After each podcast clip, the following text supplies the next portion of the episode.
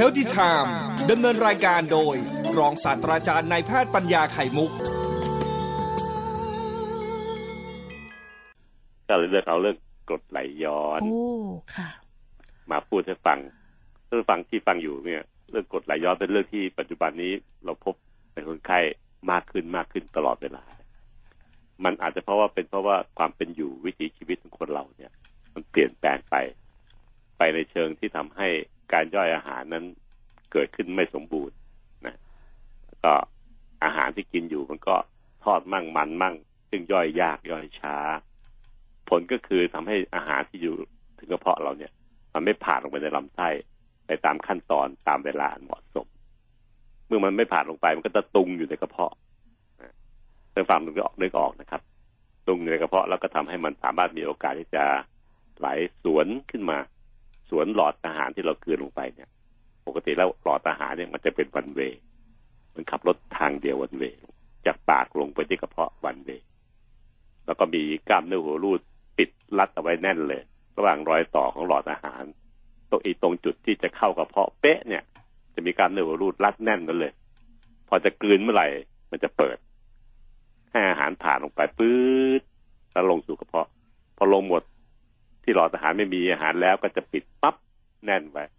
แต่พอกระเพาะอาหารมันตุงอยู่มันผ่านลงไปไม่ได้ การย่อยอาหารมันเกิดขึ้นไม่สมบูรณ์แบบ ซึ่งจะได้พูดต่อไปในวันอังคารพุธพฤหัสเนี่ยนะครับ ก็จะทำให้มันตกค้างอยู่ในกระเพาะแล้วก็ตุงพอตุงปั๊บเนี่ยพอเรามีท่าทางแตกต่างที่เฉพาะเจาะจง เช่น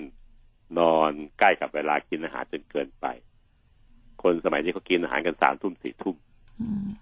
ต้องเต่ากินดึกที่สุดกี่ทุ่มก็ถ้ามีพวกงานเลี้ยงก็ประมาณนี้แหละค่ะอาจารย์หมออ่านะค่ะแล้วก็ก็ใกล้เวลาที่จะกลับไปที่บ้าน แล้วก็บ้านก็ไม่ได้ไปพักผ่อนเต็มที่ก็ยังนั่งเล่นโซเชียลมีเดียอะไรอยู่ภารกิจยังมีอยู่ อาหารก็เลยย่อยไม่ค่อยสมบูรณ์แบบแต่ถึงเวลานอนลำตัวเราไปเอียงล่าบกับพื้นอะก็คนทุกคนนอนก็นอนบนที่นอน ตัวละเอ็นล่าลงไป โอกาสที่ของเหลวในกระเพาะอาหารมันจะไหลสวนกลับเข้ามาใน หลอดอาหารก็มีสูงมาก ก็จึงจะเกิดอาการปวดแสบปวดร้อนแถวยอดอกมีอาการเลอเหม็นเปรี้ยวมีอาการเจ็บคอคือน้ำลายเจ็บคอ คือน้ำลายเจ็บแถวยอดอกคือแถวหลอดอาหารรวมทั้งอื่นๆอีกเยอะแยะเลยท้องอืดท้องเฟ้อแน่นเลอเป็นรวมทั้งบิ๊กแก๊สในกระเพาะเยอะก็เป็นอาการรวมของโรคนี้ได้ ก็แสดงว่ากรดไหลย้อนมีปัญหาเกิดขึ้นในสังคมไทย เยอะละผมเลยเลือกมาพูดในซีรีส์สัปดาห์นี้เนื่องจากสัปดาห์นี้เป็นสัปดาห์ที่มีวันที่14กุมภาพันธ์ค่ะเป็นวันแห่งความรักนะฮะก็แสดงความรักของพวงใจน้องๆอ่ากดไหลย้อนมันมาบุกคนที่กำลังจะเห่อวันวาเลนไทน์อายุสิบสามสิบสี่สิบห้าสิบหกสิบเจ็ดก็เป็นถึงอายุสามสิบสี่สิบสี่สิบห้ามากขึ้น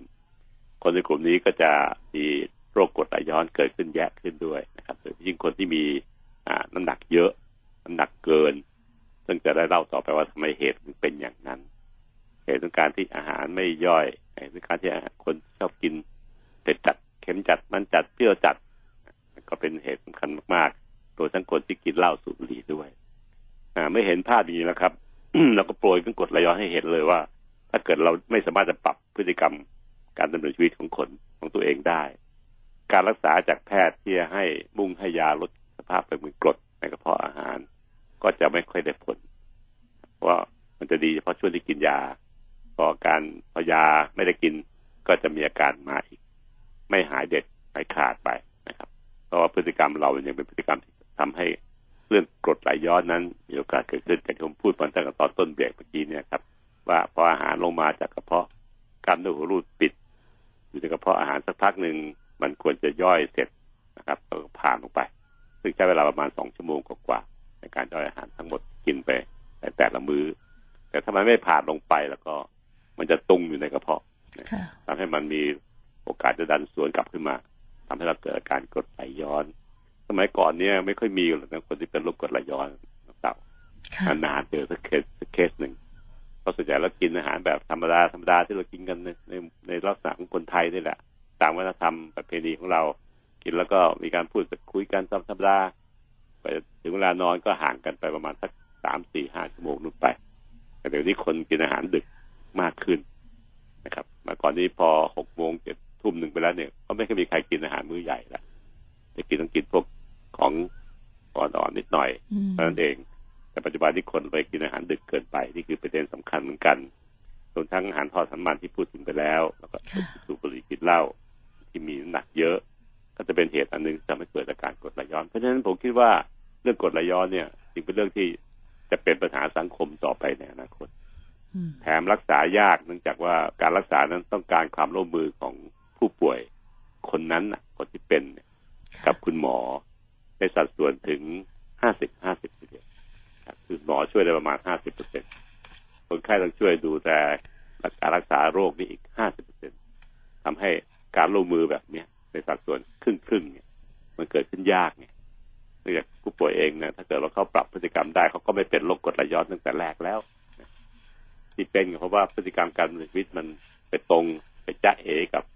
เหตุการณ์เกิดของโรคพอดีพอดีนี่พอจะรักษาโดยขอให้คนไข้ได้แก้ได้ช่วยรักษาครึ่งหนึ่งคือห้าสิบเปอร์เซ็นคุณหมอให้ยาลดกรดอะไรต่างมาช่วยห้าสิบเปอร์เซ็น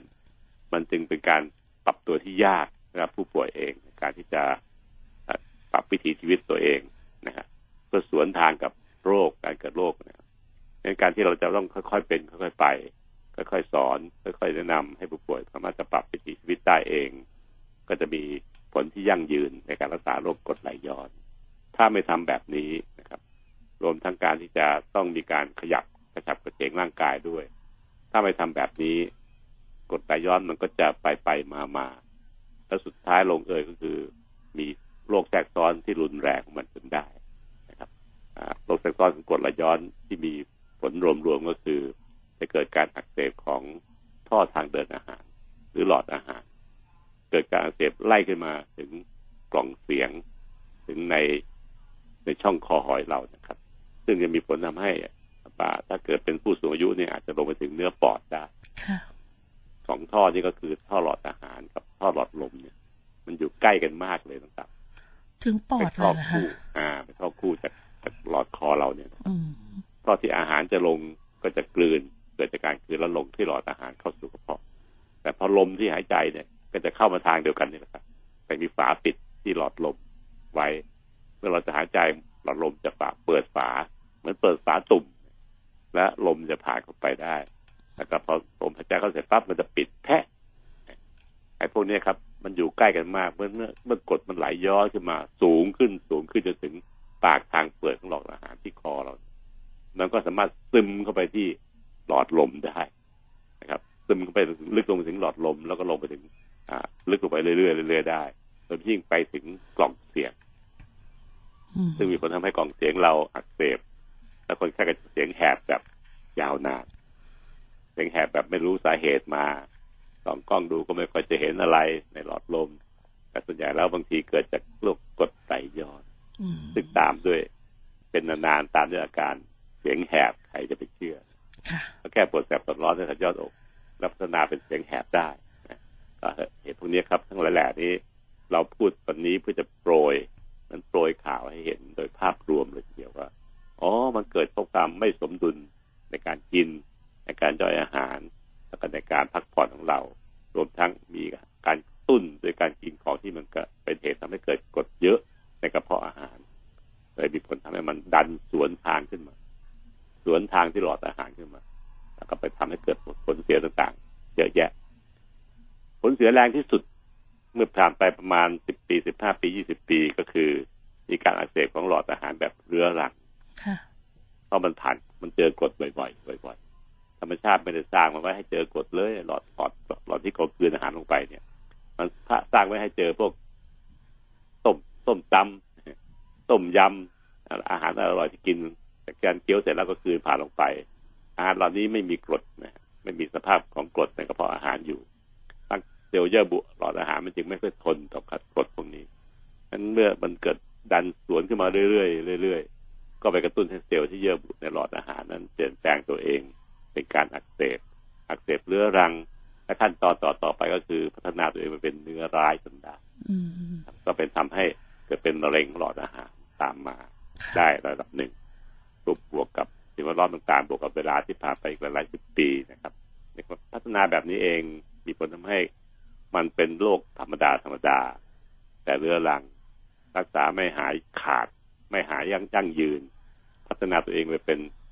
ไปรบกวนที่ว่าอื่นได้เช่นที่กล่องเสียงที่หลายอย่าง และรวมทั้งพัฒนาไปถึงจุดที่เป็นเนื้อร้ายได้ด้วยอันนี้ก็คือสิ่งที่ต้องเล่าให้ฟังเป็นกฎไหลย้อนโดยภาพรวมนะครับ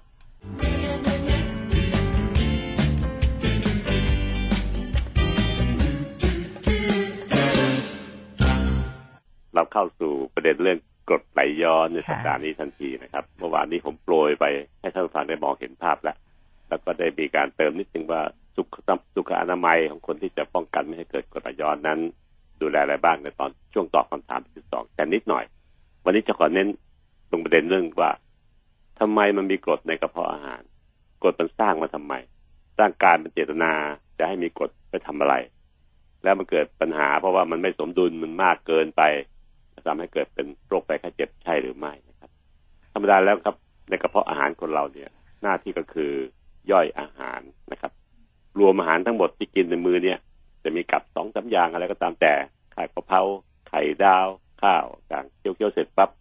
ก็จะลงไปกองอยู่ในกระเพาะอาหารกระเพาะอาหารก็มีการบีบตัวบนลงล่างล่างขึ้นบน เพื่ออาหารนั้นคลุกเคล้าระหว่างที่บีบตัวนี่เองนะครับกระเพาะอาหารจะจะฉีดน้ำย่อยหลายๆอย่างเข้ามาประกอบกันอยู่ในอาหาร เพื่อให้น้ำย่อย เช่น กินเนื้อสัตว์เข้าไป ก็จะมีน้ำย่อยโปรตีนนะกินไขมันก็จะมีน้ำย่อยของไขมันเอามาช่วยย่อย กินของที่หวานๆก็จะมีน้ำย่อยของน้ำตาลเข้ามาคลุกเคล้านะครับ ระหว่างคลุกเคล้านี่เอง น้ำย่อยต่างๆ ของแต่ละชนิด แต่ละชนิดก็จะทำงานย่อยอาหารที่ตัวเองกินเข้าไป การย่อยคือการที่มันจะทำให้มันชิ้นเล็กลงเล็กลงเล็กลงเล็กลงจนถึงถึงระดับโมเลกุลนะเหมือนกับ เราซื้อหมูมาชิ้นหนึ่งครับ ท่านฟังในในครัวแล้วก็หั่นเป็นชิ้น เป็นหมูชิ้น แล้วก็มีปังต่อสับตุ้งตุ้งตุ้งตุ้งตุ้งตุ้งตุ้งกลายเป็นหมูสับ การทำอย่างนี้ครับ จากหมูชิ้นใหญ่เต็มเนื้อเต็มชิ้นของซื้อซื้อมาสันในหนึ่งเส้นหั่นเป็นชิ้นเล็ก ๆ ชิ้นแบนๆแล้วก็เอาหมูเอาสับให้เป็นหมูสับได้เนี่ย กระบวนการอย่างนี้ครับ เกิดขึ้นในการย่อยอาหาร เราเรียกว่าเป็นกระบวนการย่อยอาหาร ก็คือทำให้อาหารมันเป็นชิ้นเล็กจนทั้งร่างกายสามารถจะดูดซึมเข้าสู่กระแสโลหิตได้ ชิ้นใหญ่เป็นหมูเส้นใหญ่ๆมันดูดซึมเข้าไม่ได้ กระบวนการนี้เกิดขึ้นโดยมีการส่วนร่วมของน้ำย่อยหลายตัว และกรดก็เป็นกระบวนการหนึ่งในการย่อยโปรตีนนะครับกรดนั้นถูกหลั่งออกมา จากการที่ได้กลิ่นอาหาร ตามองเห็นอาหาร หรือได้เวลาของมื้ออาหาร เช่น มื้อเช้า มื้อกลางวัน มื้อเย็น มันจะเตรียมตัวบีบออกมา เพื่อจะมาย่อยอาหาร หน้าที่ย่อยของกรดก็คือย่อยโปรตีน ช่วยย่อยโปรตีนนะครับ เป็นกระบวนการเริ่มต้นสตาร์ทของการย่อยโปรตีน แถมกรดจึงถูกสร้างมาเพื่อจะให้เป็นตัวฆ่าเชื้อโรค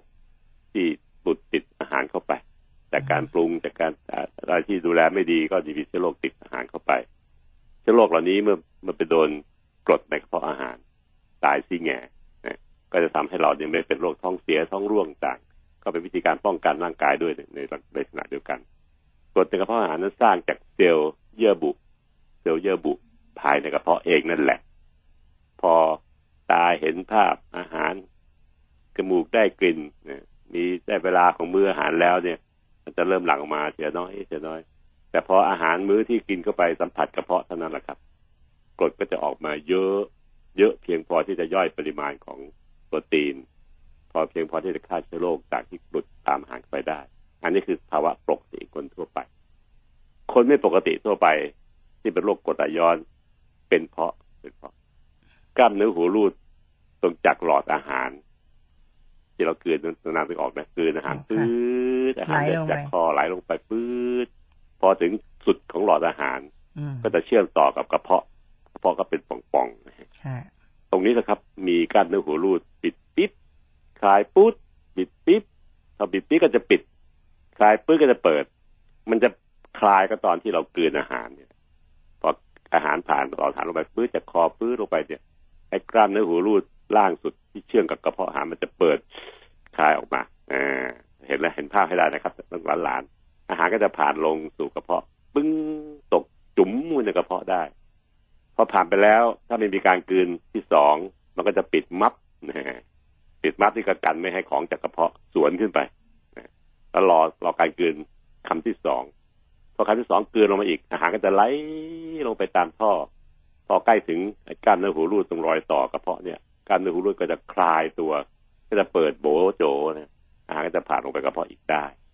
ไอ้กล้ามเนื้ออันนี้แหละครับ ที่มันเป็นตัวป้องกันไม่ให้มีการไหลสวนทาง ก็ในหลอดอาหารเป็นบันเบขาลงลูกเดียวนะครับ ปิดและเปิด ปิดและเปิดตามลักษณะการคืนอาหารของเรา อาหารผ่านลงมาก็จะเปิด ผ่านเสร็จแล้วก็จะปิดเอาไว้เพื่อไม่ให้น้ำย่อยต่างๆ หลายๆอย่างน้ำย่อยโปรตีนน้ำย่อยน้ำตาลน้ำย่อยไขมันเนี่ยสวนทางขึ้นมาได้ไม่งั้นหลอดอาหารก็จะเจอของที่วิ่งสวนทางคือการจราจรที่ขับรถสวนสวนการจราจรไปเองก็เป็นปัญหามาก ข้อหนึ่งคืออันกล้ามเนื้อตรงนี้ครับ ที่มันหย่อนคล้อย มันไม่แข็งแรง มันปิดไม่สนิท พอปิดไม่สนิทก็จะมีรูเล็กๆทางอยู่กดก็เลยไหลสวนขึ้นมาได้โดยยิ่งเมื่อเราอยู่ในท่าที่นอนราบ เป็นใกล้เวลานอนพอเราต้นตัวลงนอน กดจากกระเพาะมันก็จะอยู่ระดับเดียวกับคอเรา มันก็จะเอียงเทลาดเยิ้มออกมาถึงหลอดอาหารได้ อันนี้คือข้อหนึ่งเป็นเหตุของมันนะครับ ข้อสองก็คือ ตรงบังเอิญตรงกล้ามเนื้อหูรูดตรงนี้ครับเพื่อความจินตนาการนะครับ มันไปอยู่ตรงตำแหน่งของกระบังลม พอดีกล้ามเนื้อกระบังลมใช้ในการหายใจครับ เวลาหายใจเข้าพุงโป่งออกพุงยุบ เวลา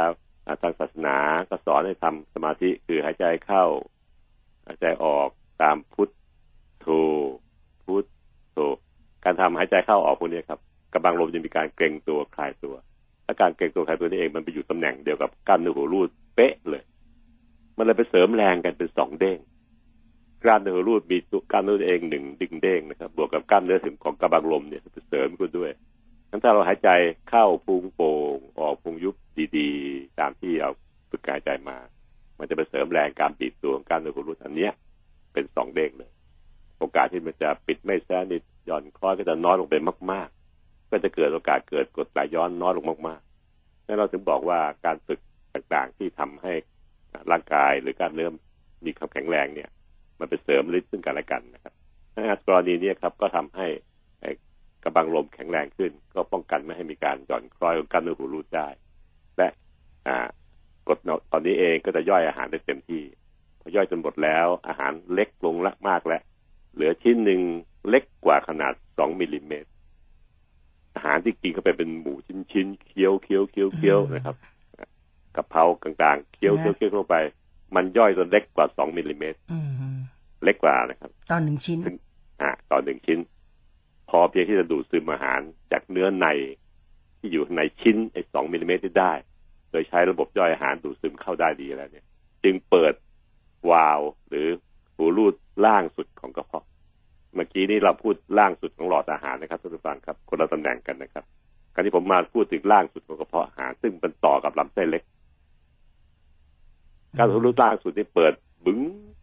อาหารในกระเพาะซึ่งถูก คุกเคล้าถูกย่อยจนดี และจนเล็กมากแล้วก็จะไหลผ่านปื๊ดลงไปที่ลำไส้เล็ก เพื่อลำไส้เล็กจะมีหูดูดมีตัวดูดดูดอะดูดซึมอาหารคุณภาพต่างๆ ดูดโปรตีนดูดต่างๆเข้าสู่ร่างกาย เอาไปใช้ในการซ่อมแซมดูดน้ำตาลเข้าสู่ร่างกายไปใช้ในการผลิตพลังงาน แต่ละขั้นตอนขั้นตอนขั้นตอนนี้เองครับกรดในกระเพาะอาหารมีส่วนร่วมอย่างมากมาย มากมายเพื่อช่วยย่อยต่างหลายๆอย่างเราต้องป้องกันไม่ให้เกิดการติดเชื้อ จากอาหารที่กินผ่านทางปากเข้าไป เป็นการเป็นการปกป้องแล้วก็ร่วมกันทำงานอย่างเป็นทีมของระบบย่อยอาหาร ถ้าเห็นภาพนี้แล้วนะครับ หน้าที่เราคือสงวนหรือถนอมไอ้ระบบนี้ให้มันเป็นปกติ ให้มันสมดุล เมื่อไรมันก็ตามแต่ที่มันไม่ปกติไม่สมดุล มันก็จะเกิดเรื่องที่เรียกว่าเป็นโรคภัยไข้เจ็บ เมื่อไหร่ร่างกายอยู่ในสมดุลปกติตามที่พ่อแม่ให้มา ตามที่ดีเอเราสั่งการในการทำงาน มันจะไม่เป็นโรค เพราะมันสมดุลอยู่ที่พอดีพอดีของเซลล์ แต่เมื่อไหร่ก็ตามแต่ที่มันผิดปกติจากการสมดุลไปเสียสมดุลมากไปน้อยไป หรือไม่ทำงานเลย ก็จะเกิดเป็นคำว่าโรคภัยไข้เจ็บทั้งพวกแพทย์เนี่ยเรียนเราสอนนักนักเรียนแพทย์ให้รู้จักปกติก่อนนะครับ ใช้เวลาสามปีแรก จากนั้นถึงจะสอนอาระหว่างนั้นก็สอนโรคไปด้วยแล้ว แต่ว่าให้ขึ้นบอร์ดไปดูให้ตัวจริง ๆ เนี่ยในตอนท้ายของการเรียนแพทย์เพื่อเห็นว่าปกติเป็นอย่างนี้นะหมอ พอผิดปกติก็เรียกว่าโรคนั้นโรคนี้ตั้งชื่อเข้าไปนะอืมให้มันเป็นเฉพาะเฉพาะเฉพาะทั้งการเรียนปกติแล้วไปเทียบกับไม่ปกตินี่เอง ก็คือวิชาแพทย์นะครับโดยอาศัยห้องแลบอาศัยเอ็กซเรย์คอมพิวเตอร์อาศัยอะไรมาช่วยในการวินิจฉัยก็ทำให้แม่นขึ้น นี่คือวงจรจบของอ่าลามไปถึงเรื่องการเรียนแพทย์ด้วยนะครับ แต่ร่างกายก็ฉันใดฉันนั้น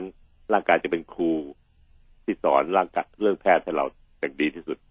ผมจะมาเทียบกันอย่างนี้นะครับ ว่าถ้าเกิดกรดทำงานเป็นปกตินะครับ ออกมาตามปกติกล้ารเนื้อหูรูดที่ตรงหลอดอาหารปกติกล้ารเนื้อหูรูดที่อาหารปกติ มันก็จะไม่มีการไหลสวนขึ้นมาหรอกก็เป็นคนปกติทั่วไป แต่ถ้าเราไม่ปกติก็จะมีปัญหามากขึ้นนะครับ ก็เป็นเป็นเป็นสิ่งที่สำคัญมาก สุขลักษณะของการที่ทำให้มันปกติ โดยไม่ให้มันเพี้ยนไปมีหลายเรื่อง แต่ข้อแรกก็คือ หลีกเลี่ยงการนอนหลังจากรับประทานอาหารทันที ก็คือ นอนตามเวลาอยู่แล้วไอเราจะไปกินอาหารผิดเวลาแต่หากเขากินกันตอนหกโมงเย็นหรือทุ่มหนึ่งนี่ไปเลี้ยงกันอยู่ตอนสามทุ่มสี่ทุ่มยังไม่เลิกกิน กลุ่มนี้ครับ จะมีผลทำให้กดไหลย้อนเกิดขึ้นได้แยะ ที่มีคำบอกว่านอนกับกินอาหารมื้อใหญ่ๆเนี่ย ต้องห่างกันสามชั่วโมง เพื่อให้กระเพาะมันย่อยให้เสร็จภายในสองชั่วโมงครึ่งให้มันผ่านอาหารลงไปในลำไส้เล็กซะก่อน จะได้ไม่มีโอกาสที่จะตุงที่กระเพาะแล้วก็ไหลสวนกลับขึ้นมาจนได้ครับ ข้อสองคือปรับพฤติกรรมการกินอาหารต่างๆ ไม่ว่าจะเป็นรสจัดๆทั้งหลายแหล่หวานจัดเค็มจัดมันจัดเปรี้ยวจัดเผ็ดจัด อันนี้มีเผ็ดจัดเพิ่มขึ้นมาด้วยเปรี้ยวจัดเพิ่มมาด้วยนะครับโดยเฉพาะอาหารบางอย่างที่จะมีผลทำให้อ่อการกดมันขึ้นหลังมากๆ เช่น หัวหอมกระเทียมเครื่องดื่มแอลกอฮอล์บุหรี่ต่างๆ เนี่ยต้องหลีกเลี่ยงนะครับ ก็จะเป็นสิ่งที่ต้องพยายามทำข้อสามข้อสี่ก็คือปริมาณต่อมื้อต้องอย่ามากเกินไปเพราะถ้ากินอาหารเต็มปิ่มเลยครับ สองจานสามจานกินเข้าไป กระเพาะมันก็ต้องตุงมากพอตุงมากมันย่อยไม่ทานตามเวลามันไหลสวนทางกลับขึ้นมาก็ทำให้เป็นปัญหามาก ข้อสี่ก็คือลดน้ำหนัก ถ้าท่านมีภาวะน้ำหนักเกินพุงใหญ่พุงโตอ้วนลงพุงต้องพยายามลดลง ข้อห้าก็คือพยายามอย่าใส่เสื้อผ้าที่มันรัดแน่นนัก มันจะไปบีบคั้นให้มีการไหลสวนกลับได้ง่ายขึ้น โดยต้องการที่จะนอนท่านอนที่เหมาะสมนะครับ ท่านก็จะรู้สึกได้เองว่าท่าไหนที่มันดี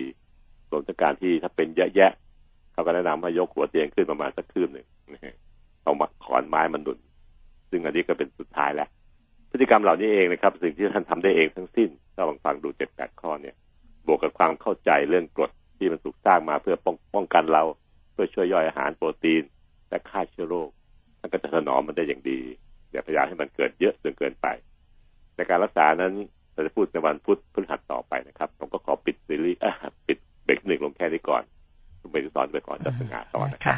แม่ฟังเพลินเลยสำหรับวันนี้ คุณผู้ฟังจะได้รู้ตัวดูแลตัวเอง รู้เส้นทางการเดินทางของอาหารก็ช่วยมันหน่อยนะ ช่วยเคี้ยวหรือไม่ก็ถ้าอายุมากแล้วหนูว่าจะต้องสเต็กก็อย่าไปกินเลยนะใช่ปลาดีกว่าหนูว่าปลามันบางทีเนี่ยมัน work สุดละ มันไม่ค่อยเหมาะกับบางวัยก็ต้องพยายามชะลอชะลอก็ต้องปรับเปลี่ยนวิธีการครับนะคะให้มันพอดีพอดี ใช่ใช่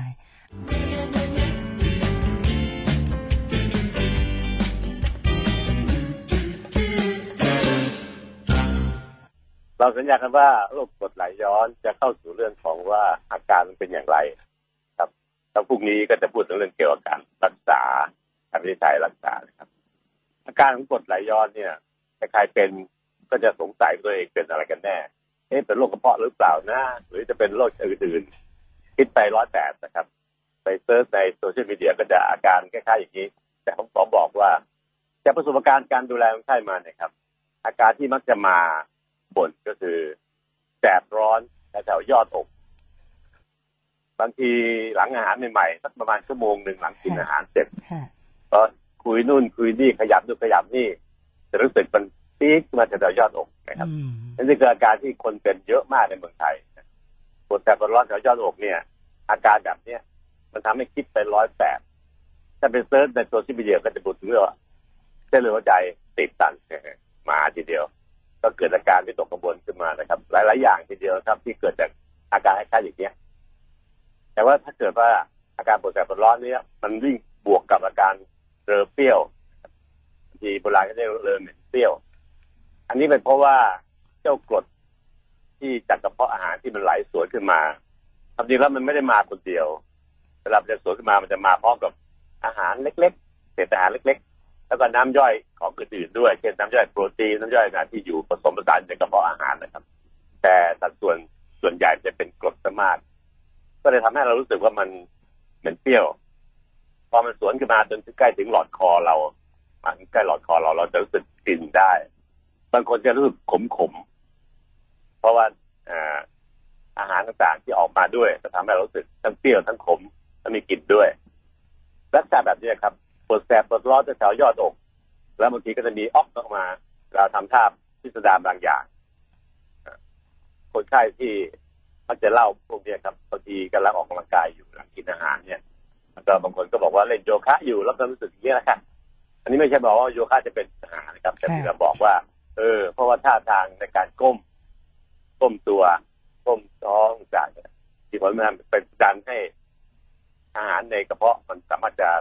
เต้นสวนกลับมาได้ครับอืมทั้งอ่าอาหารอื่นอาการอื่นอีกเช่น มีอาการกลืนลำบากกลืนลำบากนี่มักจะเป็นสิ่งที่พบบ่อยในคนที่เป็นมานานฮะๆ เช่นสักห้าปีสิบปีผ่านไปก็นานนะอืมเป็นแล้วก็รักษาไม่หายหายแล้วก็มาอีกอะไรเงี้ยซึ่งผมมีพูดเสมอว่าต้องปิดแฟ้มมันให้เด็ดขาดอืมไอ้โรคพวกเนี้ยพอเป็นนานๆปั๊บมันไปพัฒนาปัญหาเกิดขึ้นที่เยื่อบุภายในหลอดอาหารอ่าที่เรากลืนลงไปเนี่ยแหละครับธรรมดาแล้วมันจะประกอบด้วยเซลล์ที่เป็นเยื่อบุอยู่ แต่พอแล้วก็มันก็ไม่ได้สร้างมาเพื่อจะรองรับกรดเพ ราะว่ามันสร้างไว้ให้เป็นมันเวย์ร่างกายสร้างไว้อย่างนั้นนะครับอืมจากคอคืนอาหารลงไปปุ้งลงกระเพาะไปเลย ไม่ได้รู้เลยว่ามันจะมีการลั่นสวนคืนขึ้นมา จากกรดในกระเพาะอาหารและน้ำย่อยต่างๆ สวนขึ้นมาเกลียวเยื่อบุหลอดอาหารจริงไม่ได้ไม่ได้สร้างไว้ให้ทนทานต่อความเป็นกรดและน้ำย่อยของของอาหารในกระเพาะพอมันขึ้นมาบ่อยๆ สวนขึ้นมาบ่อยๆไหลย้อนขึ้นมาบ่อยๆ เนี่ยเกลียวเยื่อบุในหลอดอาหารก็จะมีการเปลี่ยนแปลงตัวเองไป เช่น อักเสบ โดนกรดแต่ใครจะเป็นเหลือนะครับเยื่อบุก็จะมีการอักเสบก็จะมีอาการอ่ากลืนแล้วก็เจ็บเจ็บนะครับอ่ากลืนปั๊บเจ็บพอเป็นไปนานๆหลาย ๆ ปีห้าปีสิบปีก็จะเริ่มมีอาการกลืนลำบากเพราะว่าเยื่อบุในหลอดอาหารมันก็ปรับตัวเปลี่ยนเปลี่ยนแปลงไป การกลืนก็จะไม่นิ่มนวลไม่ยืดหยุ่นเหมือนกับที่หลอดอาหารทั่วๆไปเขาเป็นกัน ผลคือทำให้ผู้ป่วยมาบ่นด้วยการกลืนลำบากเลอะเหม็นเปรี้ยวนะครับ การเจ็บแถวกการกลืน บวกกับกืนลำบากนี่เอง เป็นสิ่งที่แพทย์ผู้รักษาเนี่ยจะเริ่ม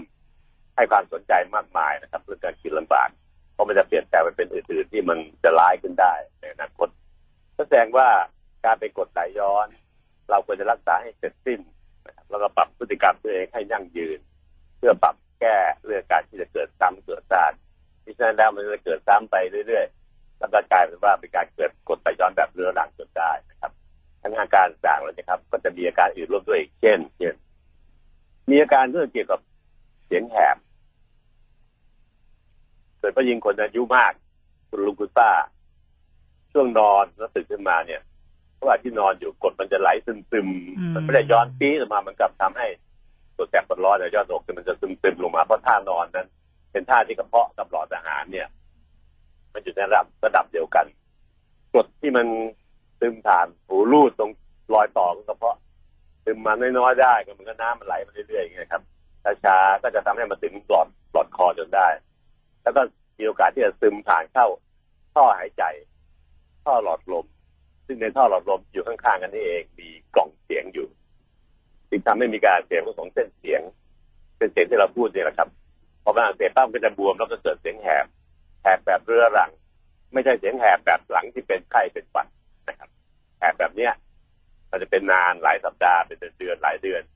พวกเสียงแหบจากการเป็นไข้เป็นหวัดเนะครับสามวันห้าวันมันก็จะเริ่มปรับตัวหายไปได้เองเพราะร่างกายสามารถจะปรับการอักเสบได้ แต่ถ้าเกิดจะกดไหลย้อนเนี่ยร่างกายแก้ไม่ได้เส้นเสียงอักเสบยาวยาวนานอืมเสียงหนึ่งแหบนะครับ อันนี้เป็นสิ่งสำคัญมาก บางคนก็จะบอกว่า มีอาการเจ็บแถวๆการกลืนมากขึ้น นี่เป็นตัวอย่าง ทั้งเสียงแหบทั้งอาการเจ็บเจ็บคอมากขึ้นเนี่ยครับตัวทั้งการไอเรื้อรัง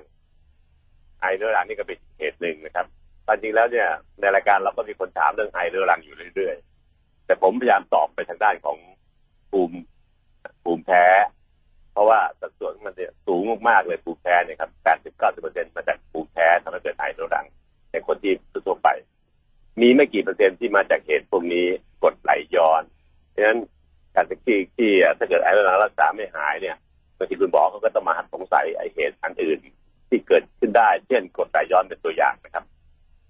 ดังการที่เกิดอาการนอกจากปวดแสบปวดร้อนเลยเป็นเปรี้ยวคืนลำบากคืนเจ็บแต่แถวยอดอกแล้วเนี่ย อาการเสียงแหบและไอเรื้อรังก็เป็นอีกการหนึ่ง ซึ่งน่าจะทำให้เกิดอาการสงสัยว่าจะเป็นจากกดไหลย้อนด้วยนะครับเป็นการที่เราจะต้องดูแลและคิดถึงโรคให้ครอบคลุมจึงเป็นสิ่งสำคัญมากๆเลย อาการเหล่านี้ถ้าท่านมี อยู่เรื่อยๆ ซ้ำๆซากๆไม่หายแวะหาคุณหมอนะครับ คุณหมอทางด้านอายุรกรรมโรคทางเดินอาหารก็ได้คุณจะช่วยดูแลท่านได้โดยการที่ตรวจรักษาวินิจฉัยแล้วก็ให้การรักษา แต่ยังไงก็ตามแต่ขอกลับมาพูดคำเดิม โรคเหล่านี้ไม่ได้มีการติดเชื้อเป็นเหตุไม่ได้เกิดจากอุบัติเหตุสองอย่างนะครับ การติดเชื้อและอุบัติเหตุเพราะฉะนั้นมันเกิดจากพฤติกรรมของเรา ต้องหมันศึกษาวิเคราะห์ แล้วคลี่พฤติกรรมเราออกมาดูดูว่า เรายังกินอาหารกับการนอนใกล้เคียงกันหรือเปล่า สูบบุหรี่กินเหล้าเครียดมากรวมทั้งการกินอาหารไม่ตรงเวลาหรือเปล่าเหล่านี้เป็นตัวอย่างนะครับ ถ้ามีจะต้องกรุณาแก้ไขพฤติกรรมเหล่านี้ให้จบฉะนั้นแล้วการรักษามันจะหายไปแล้วก็มาหายไปแล้วก็มาอย่างเงี้ยอยู่เรื่อยๆสิ้นเปลืองการค่ารักษาไปด้วย แล้วก็ทำให้เราเนี่ยไม่สามารถจะจัดการกับมันจนจบเกมได้ผมขอปิดซีรีส์เอ่อปิดเกมช่วงวันถึงนี้ตรงแค่นี้นะครับ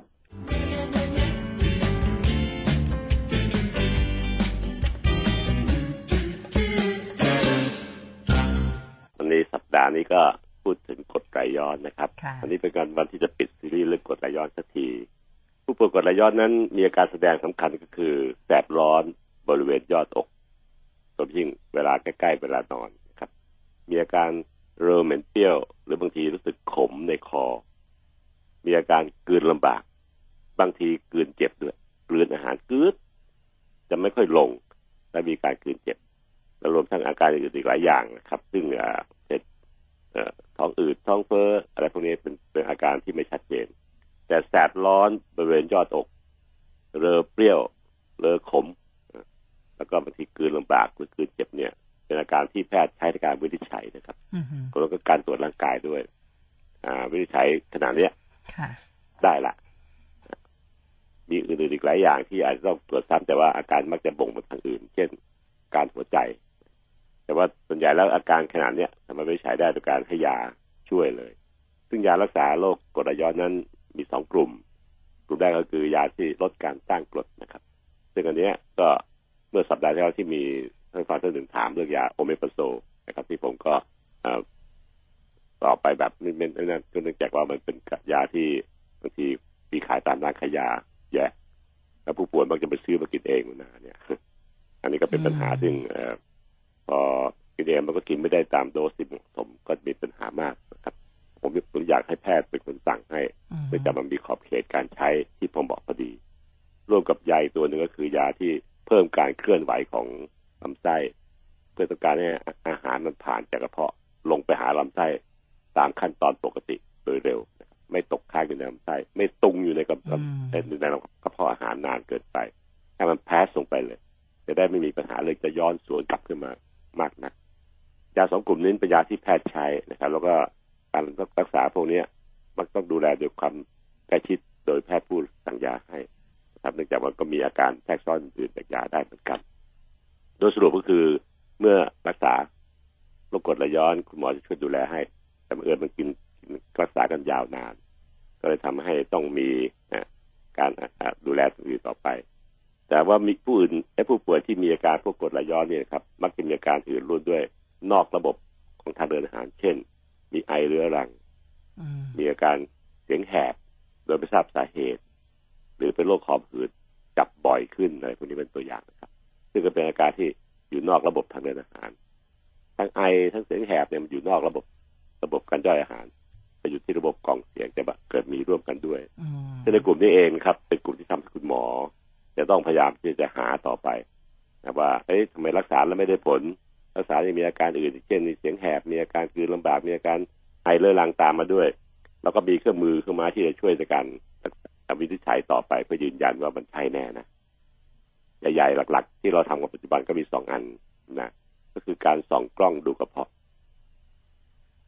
เป้าหมายของกล้องอันเนี้ย มันดูถึงกระเพาะเลย คือถึงล่างสุดคือกระเพาะอาหารนะครับ แต่ว่ามันสามารถดูหลอดอาหารได้เพราะมันผ่านหลอดอาหารลงไปก่อนไอ้กล้องเนี่ยนะครับ เราสามารถตรวจหลอดอาหารให้ด้วยนั้นเมื่อมีปัญหาเรื่องกดไหลย้อนที่กระเพาะสวนขึ้นมาที่หลอดอาหาร กล้องนี้เลยเป็นมีประโยชน์มากมายใช้ส่องดูได้เพื่อจะเห็น อย่างน้อยก็ดูถึงกระเพาะเลยดูว่ามีแผลในกระเพาะอาหารหรือเปล่านะครับ พอดึงสวนขึ้นมาเนี่ย ดึงขึ้นมาอีกนิดนึงก็จะถึงหลอดอาหารจะได้รู้ว่ามีมีปัญหาเรื่องหลอดอาหารหรือเปล่า ที่ที่หลอดอาหารมีการกลืนลำบากมีอะไรพวกนี้นะครับ ก็จะตรวจได้ว่าเซลล์ในเยื่อเยื่อบุอาหารนั้น มีเป็นลักษณะปกติอยู่หรือไม่นะครับ มีการเปลี่ยนแปลงเป็นอื่นหรือเปล่า เนื่องจากว่ากรดไหลย้อนเนี่ยพอเป็นไปนานๆสิบปีสิบห้าปีขึ้นไปเนี่ยไอเซลล์เยื่อบุภายในหลอดอาหาร ซึ่งเป็นเซลล์ชนิดพิเศษของเขาเองเนี่ย อาจจะมีการกลายกลายตัวเองไปเป็นเซลล์คล้ายๆกับที่ลำไส้ เพราะมันเจอกรดบ่อยๆไงนู้นนะมันก็ต้องปรับตัวเองเนี่ยเซลล์เยื่อบุหลอดอาหารซึ่งธรรมดาแล้วไม่มีกรดสวนขึ้นมาเนี่ย ก็เป็นเซลล์เยื่อบุธรรมดาของเขาที่หลอดอาหารแต่พอเจอกรดที่มันสวนบ่อยๆห้าปีสิบปีขึ้นไปเซลล์เนี้ยปรับตัวเอง ไปเป็นเหมือนกับที่ลำไส้เพราะลำไส้มันเจอกรดประจำมันก็เลยทนได้ เมื่อหลอดอาหารมามันเจอประจำประจำก็ปรับตัวคล้ายๆกับลำไส้เล็กด้วยการปรับตัวแบบเนี้ยเราเรียกเป็นหลอดอาหารชนิดที่ที่ว่าเป็น Barrett esophagus เนี่ยภาษาแพทย์นะครับแต่ว่าหลานที่เรียนวิชาพวกนี้เป็นท่านทั่วไปไม่ต้องจำหรอกแต่มันมีการเปลี่ยนแปลงของเซลล์ตรงนี้ขึ้นไอเซลล์ Barrett esophagus เนี่ยครับที่เปลี่ยนแปลงตัวเองจากเซลล์หลอดอาหารไปเป็นเซลล์ของลำไส้เนี่ย จะมีโอกาสที่จะเสี่ยงการเกิด เป็นมะเร็งของหลอดอาหารได้มากกว่าคนทั่วไปถึงยี่สิบสามสิบเท่าทีเดียวก็เลยทำให้เราต้องใช้กล้องส่องเข้าไปเพื่อจะตรวจสอบดูว่ามันเป็นมากหรือเปล่าโดยเฉพาะยิ่งคนที่เป็นกด ไตย้อนมามากกว่าห้าปีสิบปีขึ้นไปก็เหมาะที่จะตรวจตัวคนนี้ มีการหนึ่งคือการตรวจวัดความเป็นกรดที่ในหลอดอาหารเลย ก็มีเครื่องมือให้เราซึ่งมันเทคนิคยุ่งยากของคุณหมอต้องทำนะครับเราจะวัดคาไว้ 24 ชั่วโมงเลย เพื่อจะวัดว่าในหนึ่งวันที่ผ่านมา 24 ชั่วโมงเนี่ย มันมีกรดสวนขึ้นมาหรือเปล่า คอยจับผู้ร้ายตรงๆเลยว่าผู้ร้ายคือกรดในกระเพาะเนี่ยขึ้นมาที่กระเพาะอาหารบ้างไหมอันนี้ก็เป็นปัญหาที่จะตรวจยุ่งยาก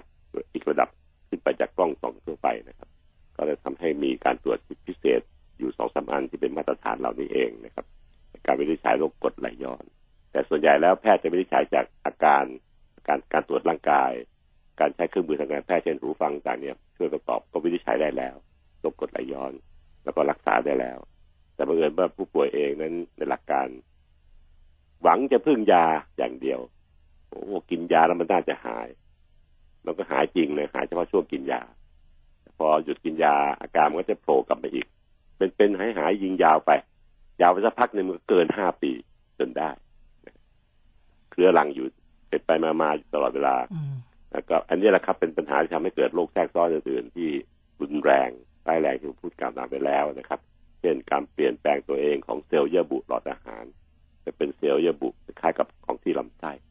ซึ่งมันเสี่ยงต่อการเกิดเป็นอื่นๆอีกต่อไป เช่นมะเร็งของหลอดอาหารได้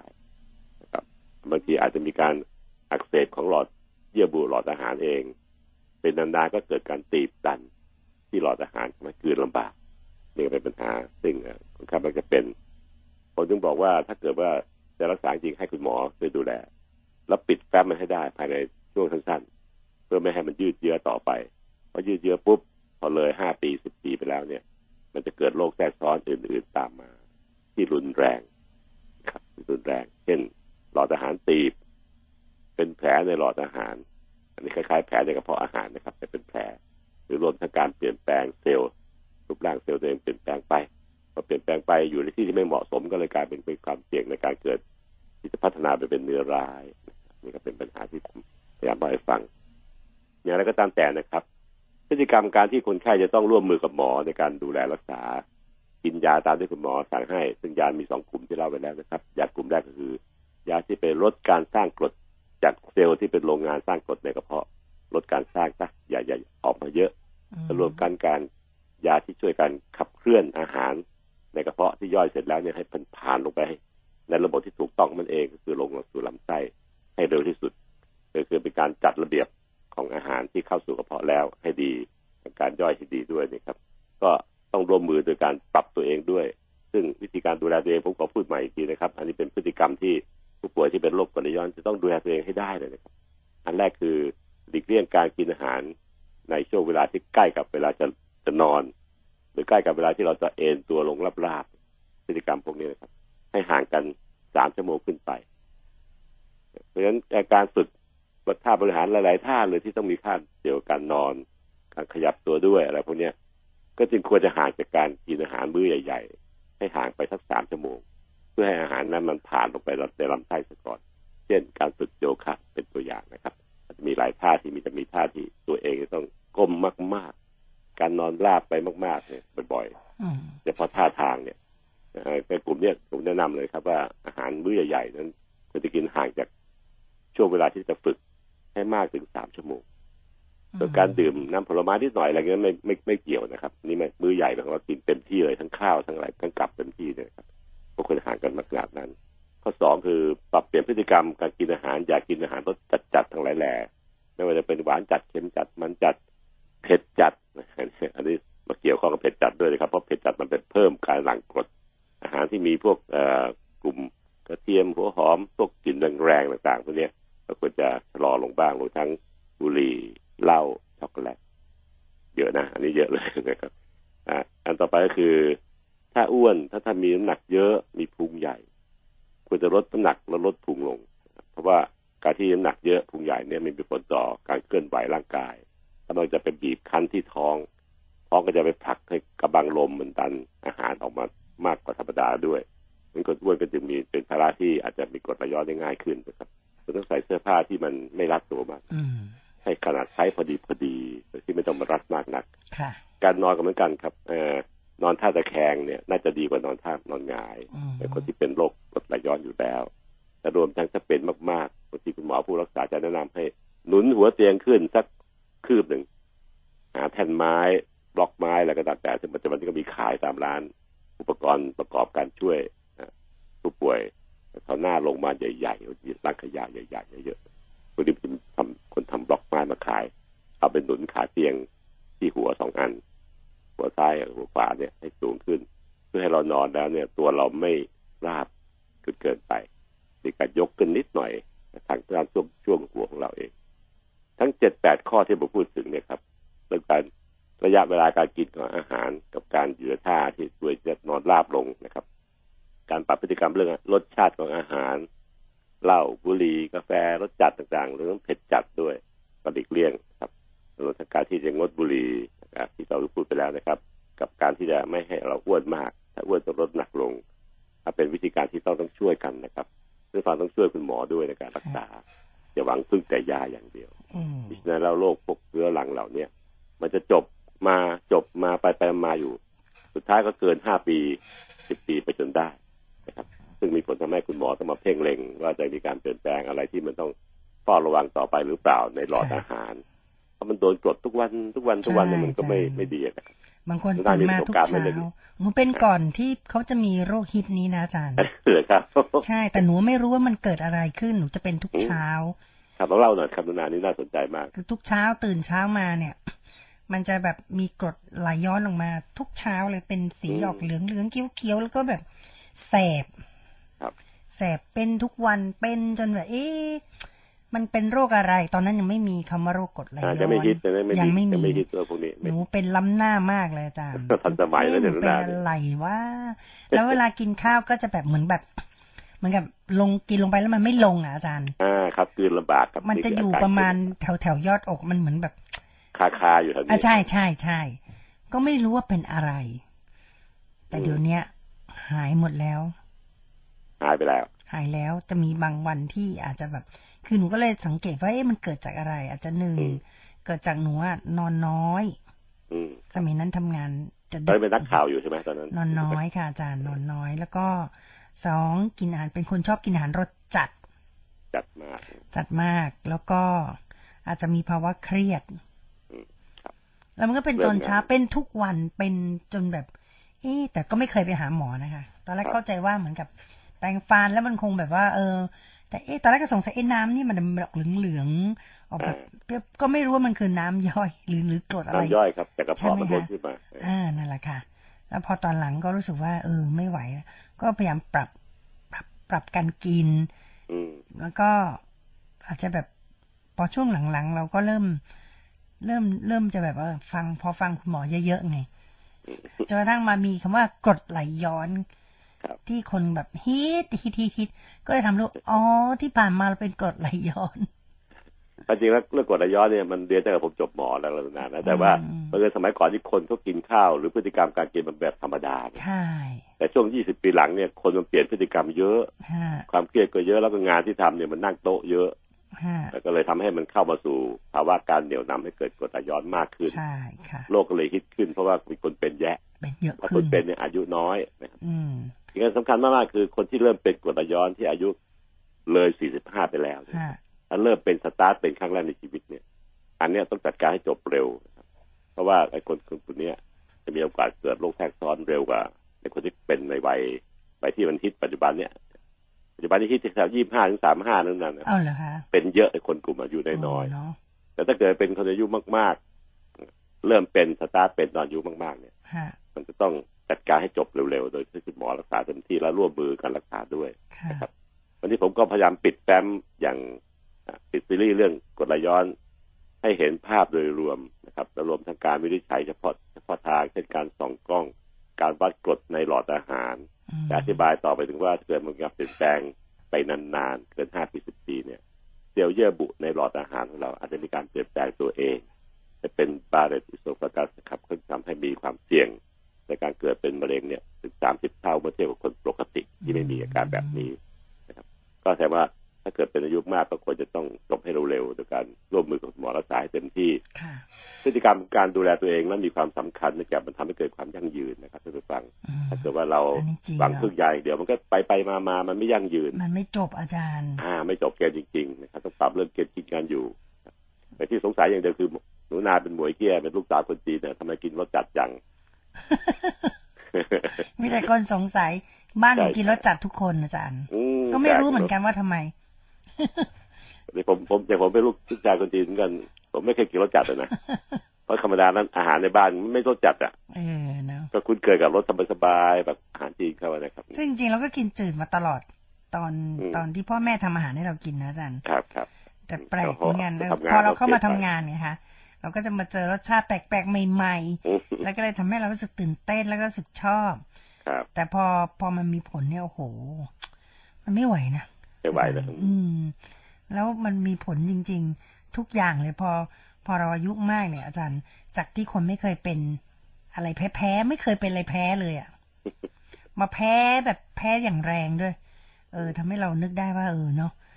เราแต่เรื่องกินเรื่องอยู่สำคัญนะใช่ค่ะนุนาก็เป็นตัวอย่างอันหนึ่งนะครับท่านผู้ฟังครับว่ากรดไหลย้อนนั้นความจริงแล้วไม่ต้องให้หมอรักษาอย่างได้เลยดูแลแค่ปรับเราพฤติกรรมตัวเองดูใช่ก่อนเลยเริ่มต้นทำก่อนเลยครับค่ะ เรื่องการกินอาหารช่วงเวลารสจัดต่างๆตอนเนี้ยครับ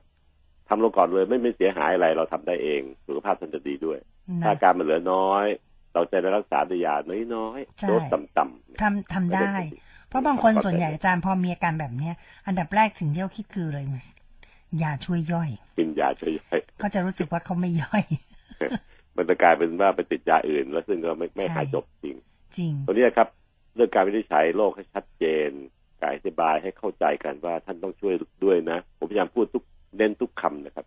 ว่าท่านผู้ฟังต้องทำต้องช่วยด้วยเสมอรักษาโรคเนี่ย